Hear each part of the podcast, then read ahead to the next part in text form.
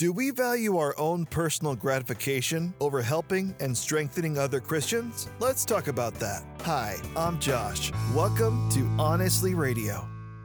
As Christians, we will not agree on everything. However, wherever we can, we should strive for unity as Christ's church. Our liberty and personal behavior is not a place to pridefully grandstand, but rather an opportunity to honor God in the way we live. 1 Corinthians 10:31. So whether you eat or drink or whatever you do, do it all for the glory of God. This is why we choose edification of the church over gratification of ourselves, and we choose glorifying God over a feeling of self importance. You have been given a tremendous opportunity to share and show the love of Jesus Christ in how you choose to live. I pray you embrace God's Word.